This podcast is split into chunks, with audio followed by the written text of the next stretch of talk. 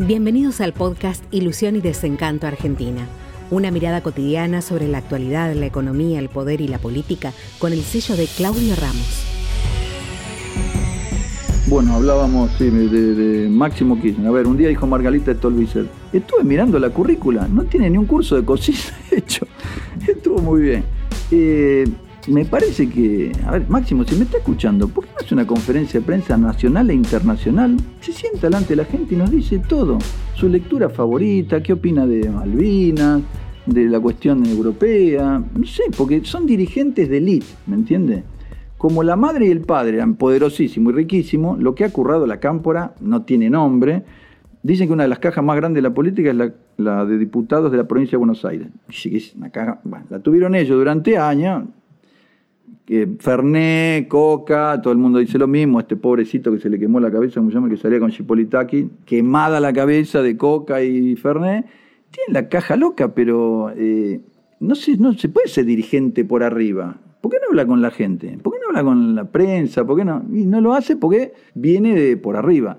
¿Quién inspiró la cámpora? Dante Gullo, que se decía dirigente. Pero ¿dirigente de quién, Dante Gullo? Como le mataron cuatro hermanos en la época militar, era como, digamos, un dios de oro, ay, la cámpora la tomó. Está bien, pero como dirigente, cero. No sé a quién dirigía, quién lo seguía, quién lo votaría, nadie. Entonces son dirigentes por arriba, que en la práctica yo creo que son gente muy poco preparada, mucho dinero, un gran manejo de dinero, pero mientras viva Cristina Kirchner van a estar ahí. El día que Cristina no esté más, para mí, los soplan y se van todos, porque ¿quién lo va a sustentar? ¿Quién lo va a sustentar? La señora que es el poder político en la Argentina.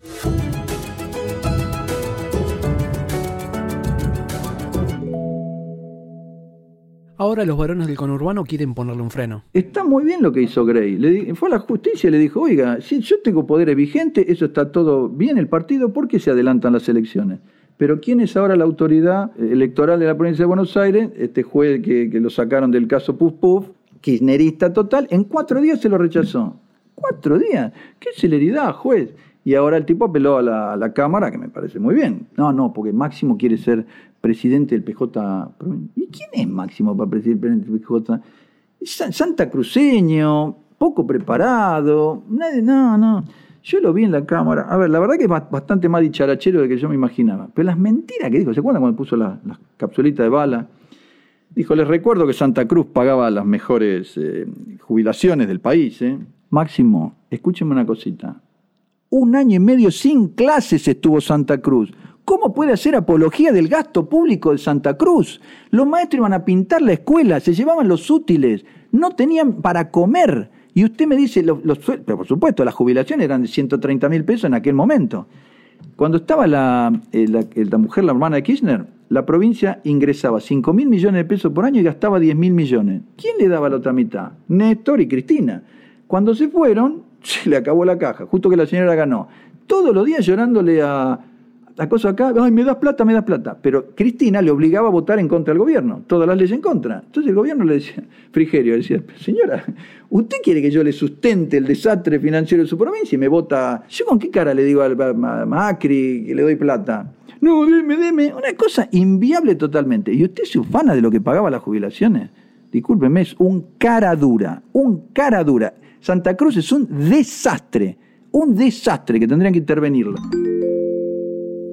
¿Entramos en un escenario de máximo presidente para el 2023? Ay, ay, ay, me descompuse el intestino. No, del corazón, no, de la nariz. Ay, madre mía. yo creo que Cristina no va a durar tanto. No se acabe Cristina, se le acaba el poder a este, pero. Pero imagínense, un tipo que es un iletrado, como dice Margarita, es un burro. ¿Qué decíamos un rato? Argentina es un país mal administrado. ¿Quieren hacer un ejercicio mental teórico? Vamos a sacar todos los argentinos de Argentina y los llevamos a Japón o Alemania. Y traemos todos los japoneses a Argentina. Entonces nosotros nos despertamos, tenemos la Mitsubishi, la Toyota, todo nuevo, flamante. Y ellos se despiertan y tienen lo que es la Argentina. ¿Cómo estaría Argentina en dos años, cinco años, diez años? ¿Y cómo estaría Japón? Dígame. Denle a los japoneses la Argentina mar, petróleo, gas, tierra fértil. En 10 años es una potencia mundial. Y nosotros teníamos como llano, no, Huelgan la Mitsubishi, no, hay que aumentar el subsidio, porque nosotros llevamos el fuego con nosotros, no nos podemos quejar de los incendios, porque llevamos el fuego con nosotros, el problema somos nosotros. Antes decíamos, cuando yo era chico era el imperialismo norteamericano, después era la posición muy al sur del país, después era, qué yo, los oligarcas, siempre se inventan algo, para no reconoce que somos nosotros. Dígame, ¿por qué no funciona el imperialismo norteamericano y la posición muy al sur con Chile? ¿Por qué no funciona con Uruguay? Bolivia, Paraguay. Pero escúcheme, mi amigo Carlos Riva, economista, hacía mucho consultoría en Paraguay. Un día dijo, che, me hago ciudadanía, así entro directo. Bueno, 10 mil dólares depositados en el banco, antecedentes penales. ¿Perdón? Paraguay. Inflación bajísima, nadie piensa en dólares, estabilidad política, inversiones internacionales. Paraguay. Bolivia tiene también este Evo Morales que es un cáncer viviente, pero la economía Escúcheme, Perú volteó tres presidentes en un año y medio. La economía no se le movió un pelo. Baja inflación, inversión, el dólar vale siempre lo mismo. ¿Cómo puede ser? Países que eran, pero no nos lustraban los zapatos. Ahora nosotros lo miramos como gran estabilidad, gran desarrollo, gran... ¿Por qué? Por las pésimas administraciones que tenemos. Estos Fernández, estos Macri, 22 ministerios, un populista, todo, sí, unas cosas que no se puede creer.